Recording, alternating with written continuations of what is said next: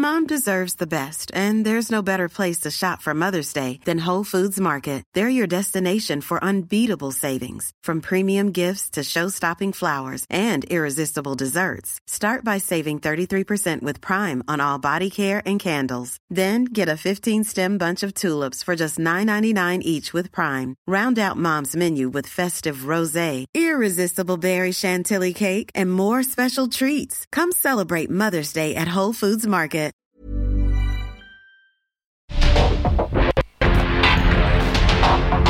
Porque el mundo actual no se entendería sin la economía, las finanzas y los negocios. Acompaña a Mario Maldonado, el columnista de negocios más joven y objetivo del periodismo financiero en su programa. Bitácora de negocios. 150 dosi, sì sì, fanculo Rolling Stone zucchero lampone, ingoglia come un po' oh.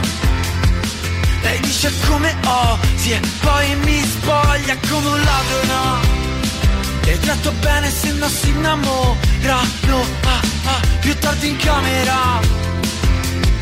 Sì, poi ti chiamerò è come fosse domenica. Bevi ancora presto, presto È come fosse domenica. Sì, come no È come fosse domenica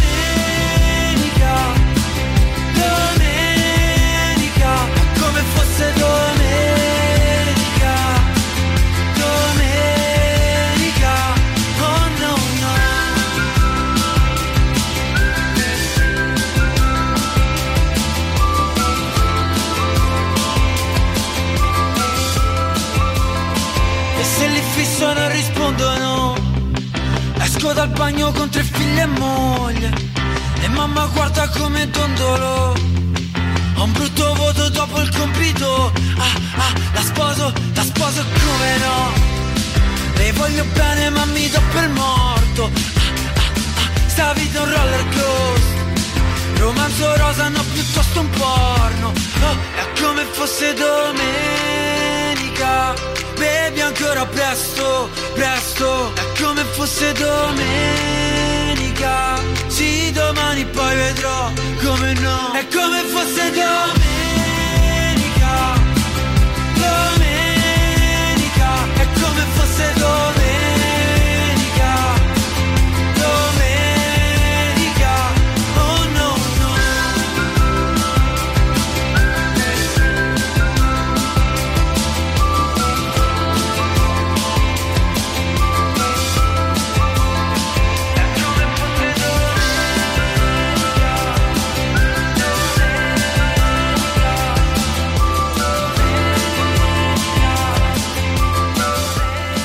tal? ¿Cómo están? Muy buenos días. Bienvenidos a Bitácora de Negocios. Yo soy Mario Maldonado. Qué gusto me da saludarlos en este jueves, jueves 8 de diciembre del 2022.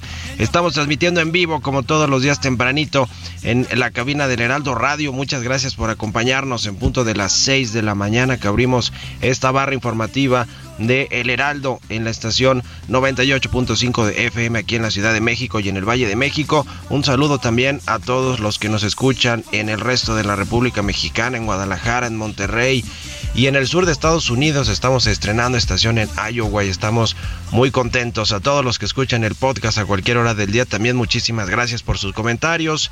Y comenzamos este jueves con un poquito de música como todos los días para ponernos de buenas y comenzar de buena forma el día. Estamos escuchando esta semana canciones de eh, artistas o bandas italianas que fueron de las más escuchadas este año.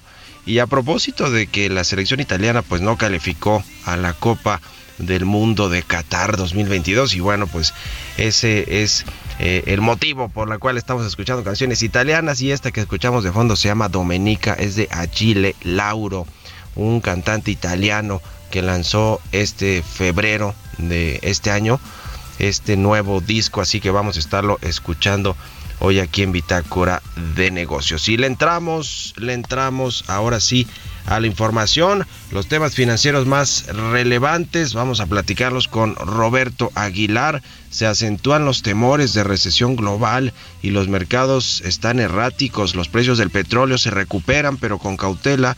Y dice Raquel Buenrostro, la secretaria de Economía, nos interesa avanzar rápido para no perder el interés de los inversionistas. Se refiere a estas consultas en materia energética con nuestros socios comerciales de Estados Unidos y de Canadá, la política energética que tantos dolores de cabeza le ha causado a la relación diplomática y comercial de México con Estados Unidos sobre todo.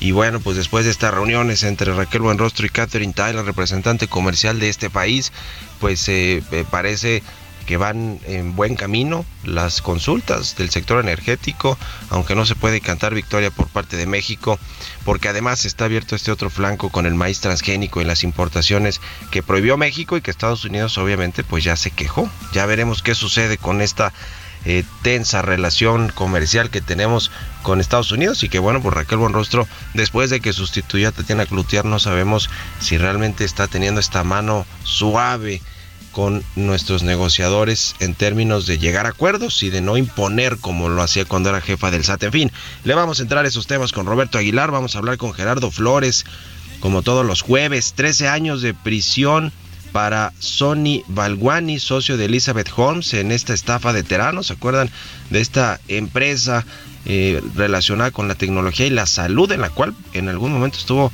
como inversionista o como socio minoritario Carlos Slim, el multimillonario mexicano, y que bueno, pues derivó todo en un eh, fraude esta empresa de Elizabeth Holmes. Y bueno pues vamos vamos a entrarle al tema de lo que representa este asunto de teranos en las startups, en las nuevas empresas que combinan la tecnología con algunos sectores principales, como el tema financiero y en este caso el tema de salud. Le vamos a entrar al tema con Gerardo Flores. Vamos a eh, eh, presentar también parte de una entrevista que hicimos ayer en la televisión, en las noticias de la mañana, con el director general del el IMSS, con Zoé Robledo, sobre cómo va el asunto del IMSS Bienestar y la, el desabasto de medicamentos, lo que eh, sucede con todo el tema también del empleo, de los salarios mínimos que están aumentando y que eso pues también hace que aumente el salario general en México y, la, y las afiliaciones también al Instituto Mexicano del Seguro Social. Varios temas que platicamos con Zoe Robledo y se los vamos a transmitir hoy aquí en el programa y hablaremos también con Esteban Jaramillo, director general de la Cámara Nacional del Maíz Industrializado, precisamente sobre este nuevo frente entre México y Estados Unidos, el maíz transgénico. La Secretaría de Economía dice que la prohibición del maíz transgénico para consumo humano se aplazó hasta el 2025. Parece que tampoco quieren enfrentarse en este sector con Estados Unidos. Le vamos a entrar a todos estos temas hoy aquí en Bitácora de Negocios, así que quédense con nosotros en este jueves. Vámonos al resumen de las noticias más importantes para comenzar este día con Jesús Espinosa. sarebbe ancora presto, presto, è come fosse domenica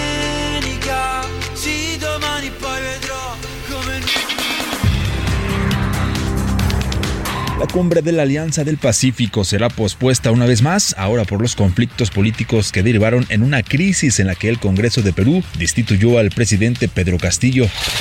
Luego de darse a conocer esta destitución de Pedro Castillo al gobierno de Perú, a través de sus redes sociales, el presidente Andrés Manuel López Obrador se pronunció al respecto y pidió que se respeten los derechos humanos para aspirar a una estabilidad democrática en beneficio del pueblo.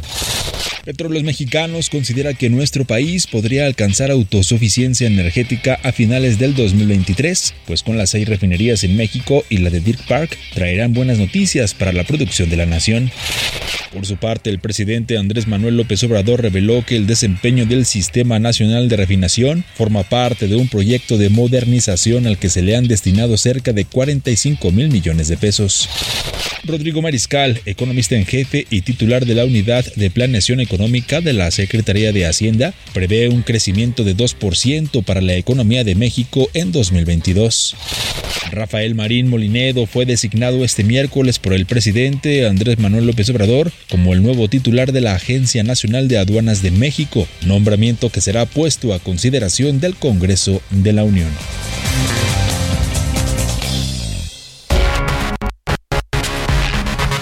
editorial.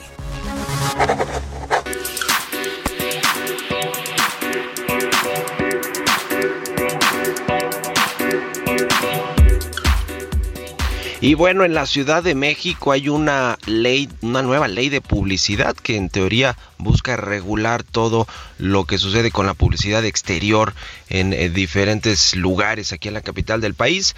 Eh, lo cierto es que pues no ha funcionado del todo bien esta nueva ley o esta nueva regulación y después particularmente de lo que ocurrió con el sismo del 2017 pues se comprobó que hay peligro de estas carteleras instaladas en azoteas, carteleras publicitarias, y en este sentido la Secretaría de Desarrollo Urbano y Vivienda que dirige Carlos Ulloa se comprometió a que antes de que termine este año, este 2022, pues habrían desinstalado ya esta, eh, estas carteleras instaladas en azoteas de muchos de los edificios y, y torres de la Ciudad de México. Sin embargo, pues no se ha podido cumplir este compromiso y entonces pues se inició una serie de negociaciones con las principales empresas de este sector que ofrecen eh, pues este estos espacios a las empresas a los comercios para que se anuncien. Y pues la negociación con estas empresas fue que ellas mismas con sus propios recursos retiren este tipo de estructuras el plan más o menos consistió en que las empresas que retiraran este tipo de carteleras tendrían como recompensa permisos para utilizar muros ciegos de edificios ubicados en avenidas primarias de la Ciudad de México, así como el respaldo de la propia Secretaría de Desarrollo Urbano y Vivienda eh, y bueno, pues eh, lo cierto pues es que tampoco se ha podido cumplir esta, eh, esta responsabilidad que le dieron a las propias empresas. Y ya desde hace varios meses, Andrea Alvear Aceves, la subdirectora de Publicidad Exterior y Mobiliario Urbano, y, y, también el director general de Ordenamiento Urbano, Inti Muñoz Santini, pues comenzaron a contactar por medios no oficiales a las marcas nacionales e internacionales como Netflix, como Amazon, para supuestamente orientarlos sobre lo que deben o no hacer y contratar en cuanto a publicidad. En fin, todo un asunto donde están involucradas empresas como Mepexa, como JC Deco, y, fueron justamente estas las que las que aceptaron el convenio con la CEDUBI. Lo cierto es que el ambiente de publicidad que hay con eh, la Ciudad de México no es el, el mejor y eh, la CEDUBI parece que no está actuando tampoco de la mejor forma. Ya veremos qué sucede con todo este asunto, pero viene pues desde el sismo, le decía desde el 2017 no se han podido quitar estos estas carteleras instaladas en las azoteas que seguro todo mundo sigue viendo y tampoco eh, se ha logrado pues por la vía de los acuerdos con las empresas. Ya veremos qué sucede con este tema importante en la capital del país. ¿Ustedes qué opinan? Escríbanme en Twitter, arroba Marimal y en la cuenta arroba Heraldo de México. Economía y mercados. Roberto Aguilar ya está con nosotros. Mi querido Robert, buenos días. ¿Cómo estás, Mario? Muy buenos días. Me da mucho gusto saludarte a ti y a todos nuestros amigos. Ya salió el dato de la inflación de noviembre. Fíjate que se cumplieron las expectativas y estamos viendo al fin una tasa anual debajo del 8%. La inflación en noviembre fue justamente de 7.8% y esto, bueno, pues eh, no deja de ser importante, aunque sí también hay que comentar que por el otro lado la inflación subyacente pues sigue todavía presionada. Por ahí eh, se habla de que justamente las eh, pues las ofertas, estas promociones del Buen Fin ayudaron a moderar el indicador, pero bueno, la verdad es que también hay que tener mucho cuidado con la interpretación. Por el otro lado, te digo también que se acentuaron, Mario, justamente estos temores de desaceleración, de recesión global y las bolsas mundiales y justamente los precios del petróleo luchaban por salir de una racha de cuatro días a la baja, mientras una curva de rendimiento de los bonos del Tesoro de Estados Unidos profundamente invertida y los agitados mercados de divisas subrayaban la preocupación latente entre los inversionistas por el estancamiento económico del próximo año. Por su parte, los, eh, los indicios de que China está relajando sus restricciones por el COVID, pues hicieron subir el índice Han Seng de Hong Kong más de 3% y llevaron al yuan un máximo de tres meses, pero en Europa todo era mucho más moderado. También te comento que justamente la inflación mensual al consumidor de Estados Unidos se va a publicar la semana que entra, un día antes, Mario, justo de que inicie la reunión de política monetaria de la Reserva Federal del 14 de diciembre y podría ser fundamental justamente para fijar las expectativas de política monetaria a largo plazo. Y esto, bueno, importante también porque se debate, Mario, habíamos platicado esta situación de si va a moderar o no la Reserva Federal su incremento de tasas o su postura agresiva y por ahí se había prácticamente descontado.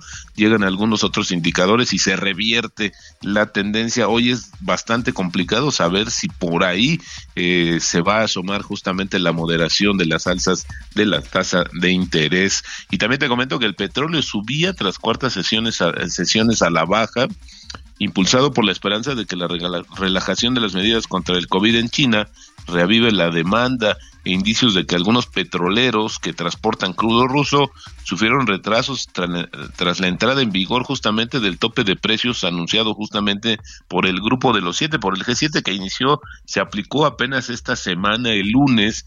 Eh, hay que recordar que fue justamente un tope de 60 dólares por barril. Y bueno, pues tanto el Bren como el WTI, que son los indicadores, eh, los marcadores internacionales, tocaron mínimos de 2022 el miércoles, todas las ganancias logradas después de que la invasión rusa de Ucrania pues exacerbó la peor crisis mundial de suministro energético en décadas e impulsó al precio del petróleo cerca de un máximo de 147 dólares por barril. También te comento, Mario, que la economía de Japón, que es la tercera mayor del mundo, se contrajo menos de lo estimado inicialmente en el tercer trimestre y esto, bueno, pues fue visto con optimismo porque podría reforzar la opinión de que se está recuperando lentamente de la pandemia de COVID, pese a que los principales mercados de exportación muestran nuevos signos de debilitamiento. La economía, eh, economía japonesa se contrajo inesperadamente en el tercer trimestre debido a los riesgos de recesión mundial, a la vacilante economía china, la debilidad del yen y el aumento de los costos de importación, que eso sí, perjudicaron en conjunto al consumo y a las empresas. Y bueno, fíjate que también la noticia que eh, tuvo mucha, mucha injerencia el día de ayer, Mario, es que Qatar recibió poco más de 765 mil visitantes durante las dos primeras semanas del Mundial. Y esto fue de acuerdo con un reporte que obtuvo la agencia Reuters. Pero lo más importante, Mario, es que estuvo debajo de las expectativas, porque Qatar estaba estimando como 1.2 millones justamente de visitantes y bueno, pues solo 765 mil. Dice que este reporte, que es poco probable que haya una, un aumento de visitantes en esta etapa, ya que solo quedan ocho partidos en Doha y quedan ocho juegos de los 64 en el torneo que comenzó justamente el 20 de noviembre. Los organizadores habían identificado previamente que el periodo eh, pico para los visitantes pues iba a dar entre el 24 y 28 de noviembre, pero bueno, pues así, deslucido también en las cifras ya el tema del, Mundial, Mario, tú que anduviste por allá, ojalá nos cuentes después de esta situación, pero bueno, esta, esto es lo que está reportando. Y el tipo de cambio, Mario, fíjate que está cotizando en 19.68 pero tocó un 19.72 y con esto tenemos una ganancia anual todavía de 3.9% y la frase, la frase del día de hoy, Mario, sube la bolsa, acude el público, baja la bolsa, el público se marcha, así está esta frase también de las más eh, pues icónicas diría yo de los mercados financieros pues esta es del autor André Costolani Mario. Y bueno pues también comentarte sobre esta situación de, de lo que sucedió el día de ayer en esta conferencia de prensa y que creo que te da mucha razón sobre que sí probablemente Raquel Buenrostro la nueva titular de la Secretaría de Economía pues sí tenga un as bajo la manga, se vio muy optimista y diciendo que sí, sí se verá el arreglo con Estados Unidos y Canadá, Mario. Pues sí, muy optimista Raquel Buenrostro y con respecto a Qatar, pues la verdad es que en términos generales no es una, una un país o Doha en particular una ciudad tan cara, la verdad, por lo menos en lo que tiene que ver con el transporte, la comida, los hospedajes sí porque había mucha demanda, pero en fin, lo que es cierto es que se van a gastar todo lo que producen en un año en su en su economía en el mundial, así que después supongo se las comenzarán a ver negras, Robert. Gracias y nos vemos al ratito en la televisión. Gracias, Mario. Muy buenos días. Roberto Aguilar, síganlo en Twitter. Roberto AH, vamos a otra cosa. Políticas públicas y macroeconómicas. Gerardo Flores ya está con nosotros como todos los jueves. Mi querido Gerardo, buen día, ¿cómo te va? Hola Mario, muy bien, muchas gracias. Buenos días. Oye, este tema de teranos, que hay hasta unos, eh, unas series de televisión y documentales, eh, porque vaya que fue un asunto escandaloso, una estafa pues muy grande. Y yo decía hace rato estuvo incluso eh, el propio Carlos Slim interesado en invertir y en asociarse con la propia Elizabeth Holmes en este asunto de teranos. Cuéntanos, por favor. Pues sí, como bien señalas, es una historia que pues ha reunido incluso los eh, méritos para ser llevada a la pantalla, eh, pues por el, la dimensión de la de la estafa de la que se trató. Eh, estamos frente a una un caso de una empresaria que engañó pues desde el principio a muchos inversionistas con la promesa de de haber eh, desarrollado una prueba para hacer análisis de sangre que iba a revolucionar la industria de la salud, eh, porque supuestamente con un, muy pequeño pinchazo en el dedo te iban a hacer, eh, no sé, arriba de 70 análisis de sangre posibles y eso pues iba a, como decía, revolucionar la industria de la salud y eso pues simplemente engatusó a, a inversionistas que se considera que eran exitosos y serios, que pasaron por alto muchas señales eh, de, alerta de que algo no estaba bien con esta empresa. Y esta estafa duró pues más de 10 años, si no me equivoco. y, y, este y bueno, fue llevada a tribunales por inversionistas, eh, por digo, la Fiscalía de Estados Unidos que analizó el tema. Este, y ayer pues nos enteramos de la sentencia de uno de los socios del hindú Sony Balguani, eh, quien recibió 13 años de, de, prisión como sentencia. El 18 de noviembre previamente, Elizabeth Holmes, que es la, la empresaria de la que hablaba, que trataba de emular a, incluso a Steve Jobs en su vestimenta, por ejemplo en las portadas de la revista se le vestida de con, con suéteres negros. Este, ella el 18 de noviembre recibió una sentencia de 11 años de cárcel. Eh, finalmente se cerró ese capítulo, pero aquí lo relevante es cómo sorprendió a, la, yo te diría, la, a esa parte de la industria que se dedica a financiar startups, eh, porque sí eh, queda claro que a partir de esta, de esta experiencia se han revisado las formas en las que se evalúan este tipo de inversiones, porque pues sí, aquí estamos hablando de inversionistas que eh, una sola familia, por ejemplo, le metió cerca de 100 millones de dólares pasando por alto muchas este muchas alertas eh, y confiados en información que esta propia empresaria y sus socios llegaron incluso a, a inventar, ¿no? A inventar un documentos, falsificar un documentos con hasta con logos de, de farmacéuticas. Eh, eh, es un caso increíble, ¿no? Pero pero finalmente se cierra con la sentencia de estas dos personas. Y la verdad es que también pues pone a revisión la forma en que muchas de estas empresas llamadas startups eh, comienzan a crecer y comienzan a traer a todos los fondos internacionales, a fortunas familiares y después resultan pues una estafa, un fraude tal cual. En fin, gracias eh, Gerardo, como siempre, un abrazo y buenos días. Un abrazo Mario, buenos días. Gerardo Flores R en Twitter, síganlo, vámonos a una pausa, regresamos. En un momento continuamos con la información más relevante del mundo financiero en Bitácora de Negocios con Mario Maldonado. Regresamos.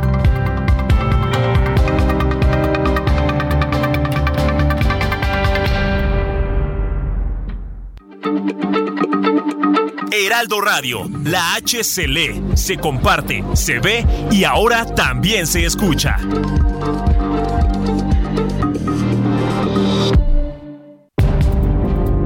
Estamos de vuelta en Bitácora de Negocios con Mario Maldonado. 150 dosi, oh sì sì, fanculo il Rolling Stone E zucchero al lampone, oh Dio, mi ingoia come un po' oh.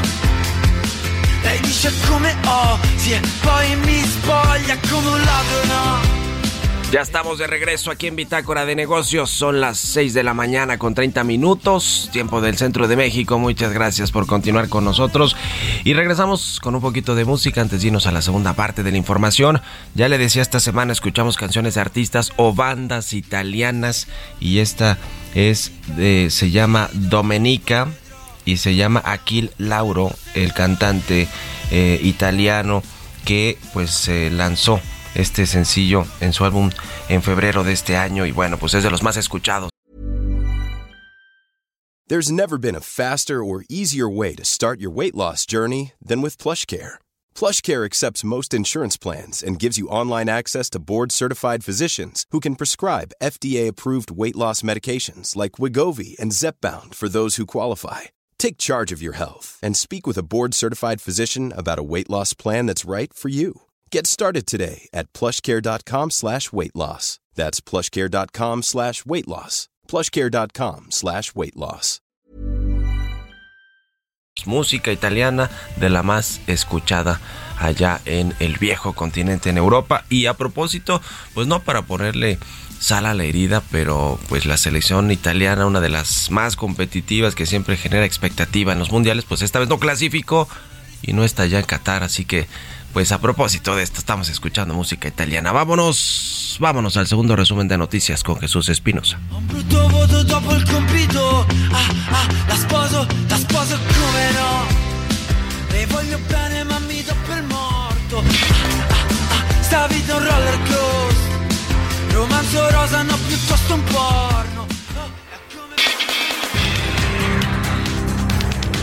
Alejandro Encinas, subsecretario de Comercio Exterior de la Secretaría de Economía, aseguró que México presentó dos propuestas de soluciones para dos de los cuatro bloques que integran el proceso de consultas bajo el TEMEC.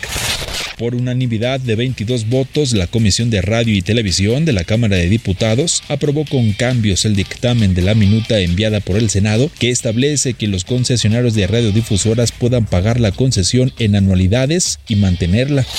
La Comisión Reguladora de Energía publicó un anteproyecto en el portal de la Comisión Nacional de Mejora Regulatoria que, de acuerdo con diversas asociaciones, desincentivaría la inversión en proyectos de generación distribuida en México, es decir, energía fotovoltaica, la solar. Ana de Saracho, directora de Asuntos Públicos, Regulación y Negocio Mayorista de Telefónica Movistar, señaló para el Heraldo de México que si se lograra aumentar 10% de la conectividad en las personas en el país, se podría incidir en 1.2% del Producto Interno Bruto nacional.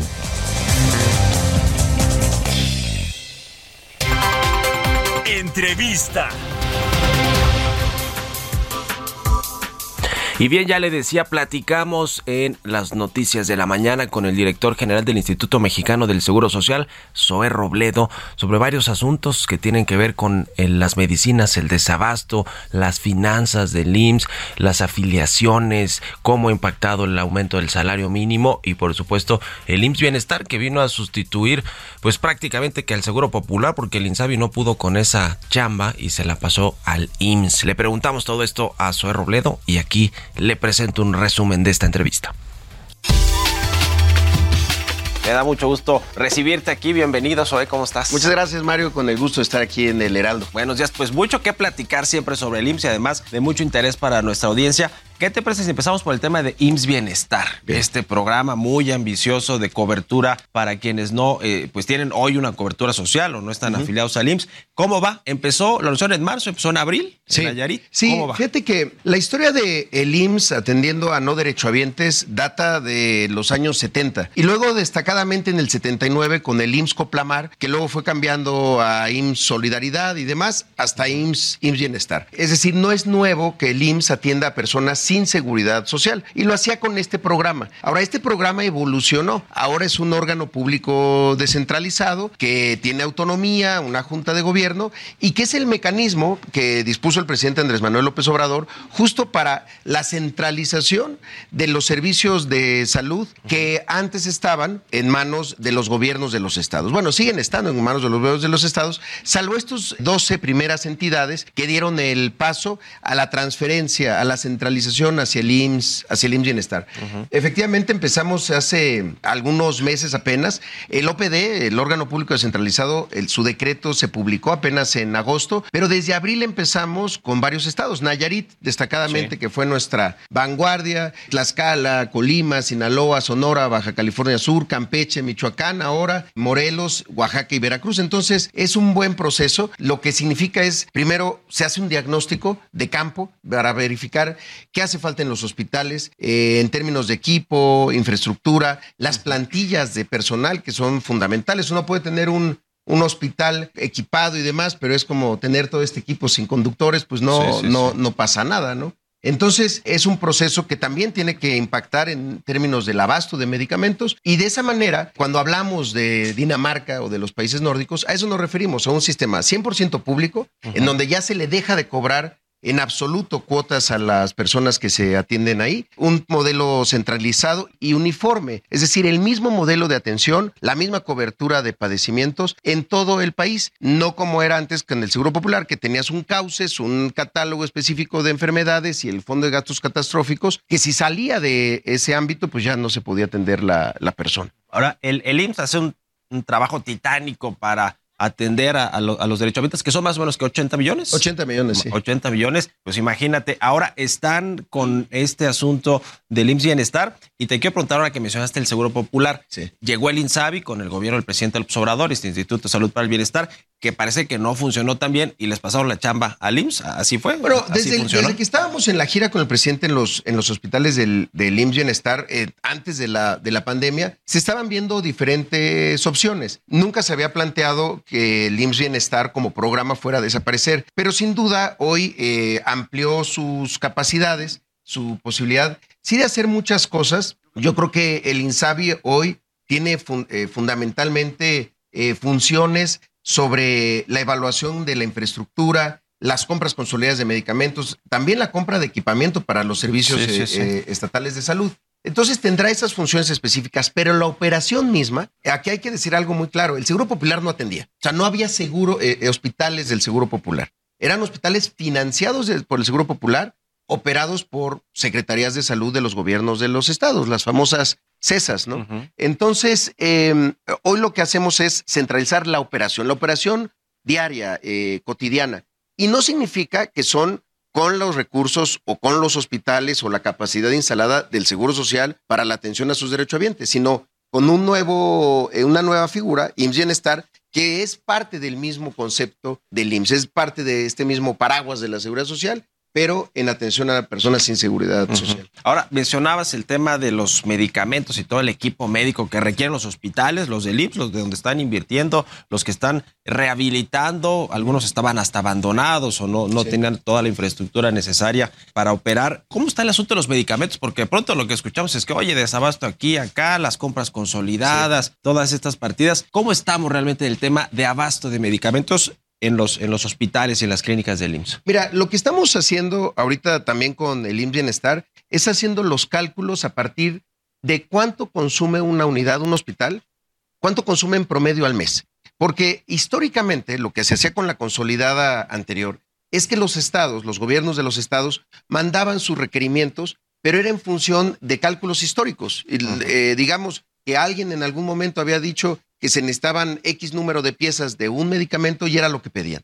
¿Qué ocasionaba esta forma de ver las, las cosas? Primero que se pidiera de menos o que se pidiera de más y que de repente pues si tuviera una situación de desabasto. Pero además estamos implementando un sistema que lo que nos reporta son recetas surtidas, es decir, cuántas recetas se surtieron completas y cuántas se rechazaron. En el IMSS, en el régimen ordinario, estamos cerrando el año con 97% de recetas surtidas. Esto, para darnos una idea, son 600 mil recetas diarias, todos los días, que se surten en alguna de las más de 5 mil farmacias que tiene el Seguro Social. Ahora, los, ese 3% restante pues se calculen muchas veces en miles, son, son, son muchas, no dejan de ser importantes y son las que se ven reflejadas en las redes sociales muchas veces. Eh, ¿Qué hacemos en esos casos? Buscamos si alguna otra unidad nuestra tiene posibilidad de surtir esa receta o si en el tiempo, en, en, en, menos de 72 horas se puede surtir o incluso algunos casos, pues el surtimiento directamente en farmacia y, y, con el pago de esa, de esa factura. Entonces, en el IMSS es lo que hemos buscado hacer. Cuando se habla de este sistema de salud parecido a los países nórdicos, se habla del caso puntual de Dinamarca, que además eh, que creo que anduvieron por allá integrantes del sector salud, del gobierno, viendo cómo funciona ese sistema, pues yo me imagino que la gente se pregunta, pues yo creo que tienen servicios de calidad de primera y que además los medicamentos se los dan eh, eh, muy expeditamente, etcétera. Vamos a ver algún día esa situación aquí en México. son diferentes países en cuestión de población, porque ahí sí creo que es un tema muy importante. Pero creo que lo más importante es pensar esto. Primero, el sistema, los sistemas nórdicos son 100% públicos. Es decir, la participación de los privados en las lógicas de tener aseguramientos de personas que luego se podían ir a atender a los privados, como ocurre en Estados Unidos y en algunos países de América, no es el camino. Es decir, es hacerlo público. Una seguridad social que atienda también la parte de atención médica. Segundo, tiene que ver con lo preventivo. Es cierto que tienen unos sistemas muy ágiles, pero también tienen una lógica muy preventiva. Es decir, hay una educación de, en la salud, promoción de la salud. La, la, la idea de que todo se debe de resolver eh, medicalizando o en un quirófano, es tanto como pensar que la seguridad se debe de resolver construyendo más cárceles. No, hay que apostarle a lo preventivo y eso es lo que hacen en esos países. Y el Seguro Popular abandonó mucho la parte de, el primer nivel de atención, la parte preventiva. Y la otra es que sea gratuito, gratuito al 100%, que no le cueste al usuario como ocurría en el Seguro Popular, en donde había cajas y donde si alguien no estaba dentro de su catálogo de la cobertura del Seguro Popular, decían, esto sí te lo cubre el Seguro Popular, pero esto no y lo tienes que pagar. Y la idea es que esto sea 100% gratuito. Ahora, pasando al tema de la afiliación de trabajadores que están en el Seguro Social, que por cierto ya se recuperó, ya sigue creciendo, se recuperó de la crisis del COVID-19. Tendrán por unos, por ahí de 21.6 millones. Así es, 21.7 ya. 21.7 millones. Qué bueno que se ha recuperado, porque eso además de que le da formalidad al país, a la economía, pues nos habla de que más gente tiene seguridad social. Y esto va en línea también con el tema de los salarios. Han subido el salario mínimo, los salarios en México en general, los sueldos bases de cotización. ¿Cómo está este tema? A ver, cuéntanos de las afiliaciones de la formalización, porque también hubo una reforma laboral que hizo que el outsourcing obligara a los patrones a que afiliaran a sus trabajadores con su sueldo, además el que ganan realmente. Es, correcto. Mira, la verdad que las decisiones que se tomaron durante la pandemia de, por parte del presidente López Obrador de no endeudar al país, de mantenernos firmes en ese sentido y seguir el proceso por ejemplo, de la reforma de outsourcing o del incremento del salario mínimo ha traído muchos beneficios. Primero, el salario base de cotización, es decir, el promedio de lo, de, lo que ganan las personas que están registradas al IMSS, hoy tiene un histórico de 480 pesos. Esto empujado por, por el salario mínimo, el incremento del salario mínimo. Lo otro, lo que acabas de mencionar, nosotros en octubre del año pasado recuperamos todo el empleo que se había perdido durante la pandemia, es decir, regresamos al nivel que teníamos previo a la pandemia, pero ya a estas alturas hemos recuperado más de, más bien hemos creado más de un millón y este, doscientos mil empleos para tener este nivel de 21.7, 21.7 trabajadoras y trabajadores registrados al IMSS. En el caso de outsourcing, ha habido varios fenómenos. Tres millones de trabajadores que migraron de la empresa de subcontratación, la empresa de personal, a la empresa real, pero con un incremento en su salario. Es decir, como tú decías, ahora sí les están pagando. Su salario real. Su salario real. ¿Qué significa eso para nosotros crecer? Tener que crecer en las capacidades del Seguro Social, en número de camas, en número de consultorios y recuperarnos. El, objetivo de nosotros de 2022 ha sido recuperar lo que estábamos haciendo antes de la pandemia, es decir, en el año 2019. Tengo dos últimas preguntas, Zoe. Eh, uno, el tema de las finanzas del IMSS, porque para tener mejor calidad, medicamentos, eh, mejores hospitales, nuevos hospitales, pues se requiere tener un buen manejo financiero. ¿Cómo están las finanzas del IMSS? Bueno, estamos muy bien. Vamos a cerrar el año eh, incluso, incluso con un superávit sobre lo que presupuestamos de ingresos. Pero lo más importante también es que durante estos años hemos sido muy responsables y las reservas eh, técnicas del Seguro Social están también en un máximo histórico. Tenemos 401 mil millones de pesos de reservas que sirven para sostener pues todas las pensiones que se pagan, eh, eh, las pensiones en curso de pago. Nos dan 13 años de, sostenibilidad del seguro social, lo cual es una buena noticia para que los pensionados, los jubilados estén tranquilos y los propios trabajadores, que los, las, las, los otros seguros, el de riesgos de trabajo, invalidez, etcétera, el de vida, pues está, va a estar cubierto por parte del seguro. La última, que es un poco más política, hablando de que te quiere mucho el presidente López Obrador y en Morena, el futuro de Zoé Robledos en el 24 está en Chiapas, en la candidatura y... Mira, uno nunca deja de pensar en su estado, más cuando se tiene un propósito político eh, superior, pero para mí esa aduana, esa meta pasa por dar buenos resultados en el seguro social primero. ¿Cómo se va a pensar en querer este, aspirar a algo más, sobre todo en un estado tan grande, complejo como Chiapas, si antes no se dan buenos resultados? Entonces, primero los resultados, luego la aspiración. Pues ya lo estarás contando. Te agradezco que hayas venido, Soy Robledo, el director general del IMSS. Gracias, Zoe. Muchas gracias, Mario. Bitácora de negocios con Mario Maldonado.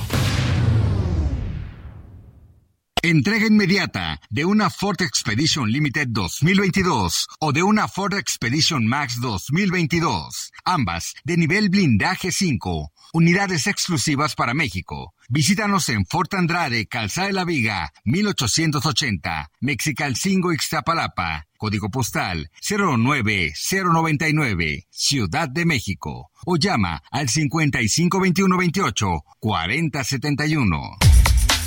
Historias empresariales. El Instituto Federal de Telecomunicaciones advirtió que la licitación para la red 5G podría detenerse en 2023 ante las, las, altas tarifas del espectro radioeléctrico, que es todo un asunto que pues siempre se revisa, el asunto de las tarifas, lo que pagan los concesionarios al gobierno de contraprestación por utilizar pues el espacio eh, radioeléctrico, el espectro radioeléctrico que en México dicen es muy caro y bueno, pues el propio regulador del sector dice que esto puede afectar esta licitación de la red 5G. Nos tiene todos los detalles Giovanna Torres. El Instituto Federal de Telecomunicaciones informó que ante las altas tarifas del espectro radioeléctrico que ubican a México como uno de los países más caros, las licitaciones de 5G podrían detenerse en 2023 ante la posibilidad de que éstas queden desiertas. Javier Juárez Mujica, comisionado presidente del IFT, indicó que autoridades, operadores y el propio instituto reconocen que el espectro radioeléctrico ponen en riesgo el avance de la red 5G, quinta generación de telefonía móvil, pues algunos operadores prefieren esperar a que existan mejores condiciones.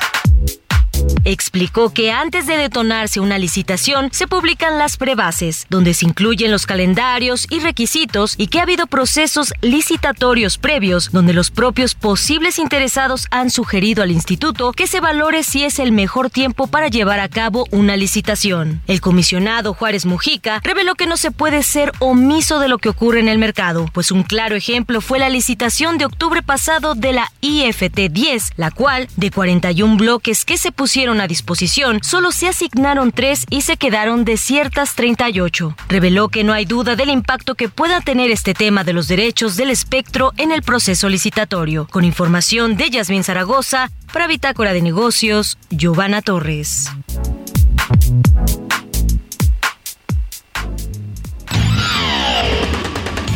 Mario Maldonado en Bitácora de Negocios.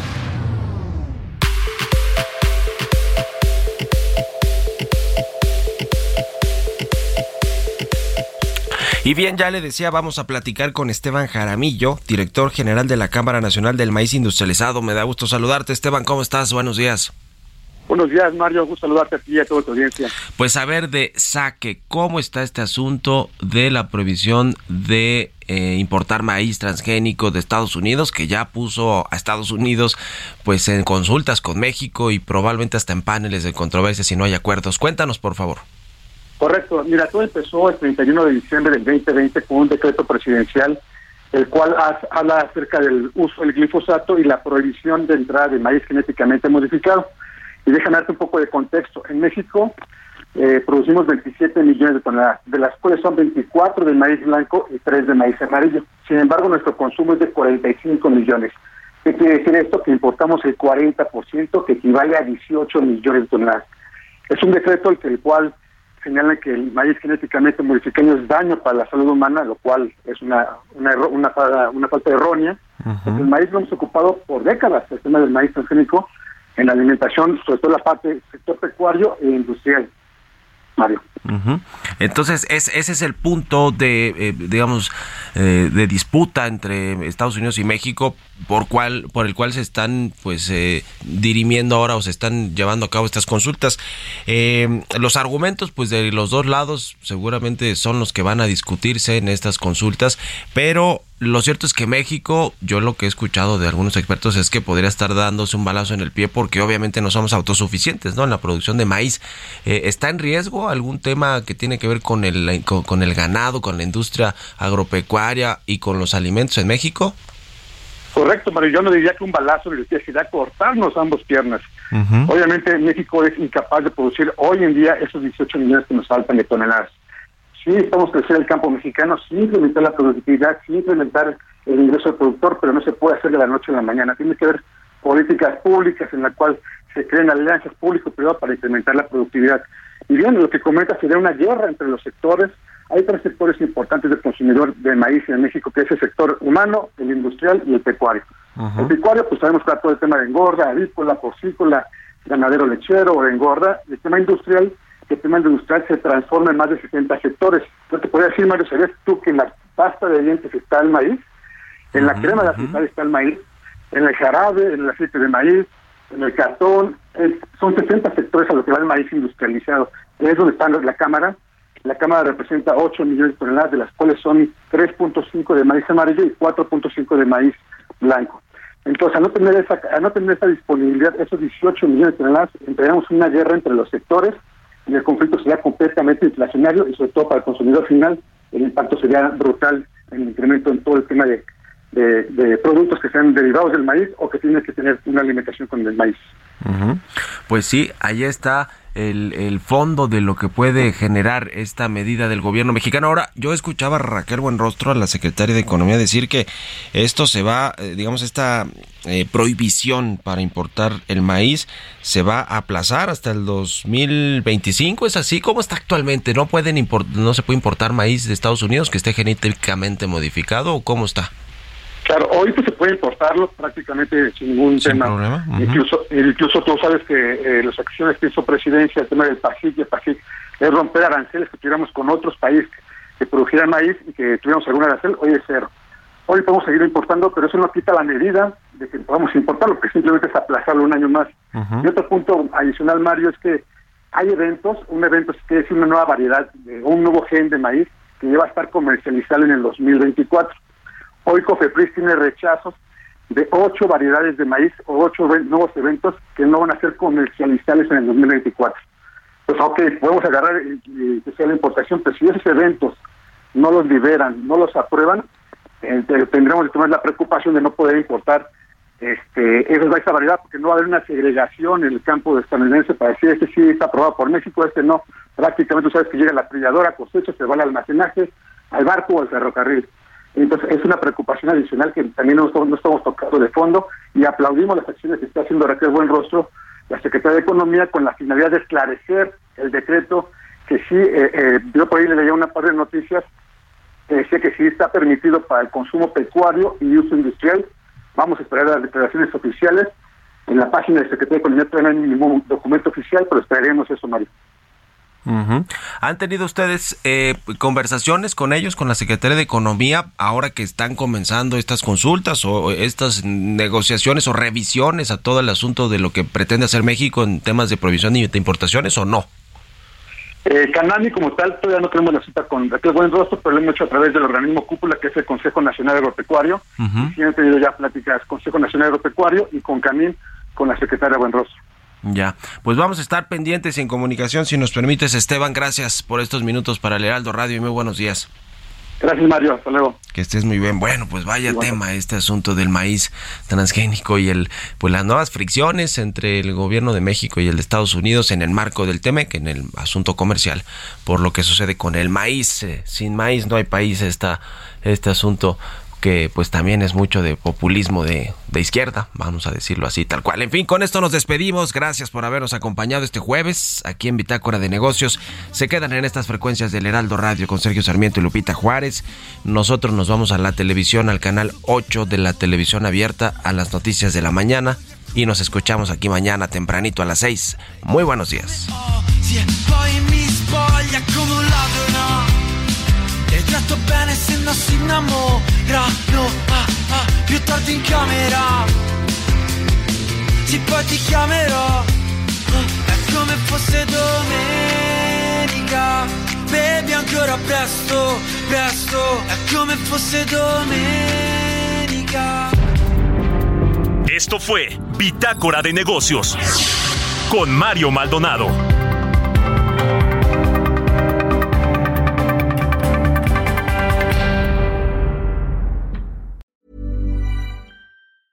Hey, it's Danny Pellegrino from Everything Iconic. Ready to upgrade your style game without blowing your budget? Check out Quince. They've got all the good stuff shirts and polos, activewear, and fine leather goods, all at 50 to 80% less than other high end brands. And the best part? They're all about safe, ethical, and responsible manufacturing. Get that luxury vibe without the luxury price tag. Hit up quince.com slash upgrade for free shipping and 365 day returns on your next order. That's quince.com slash upgrade.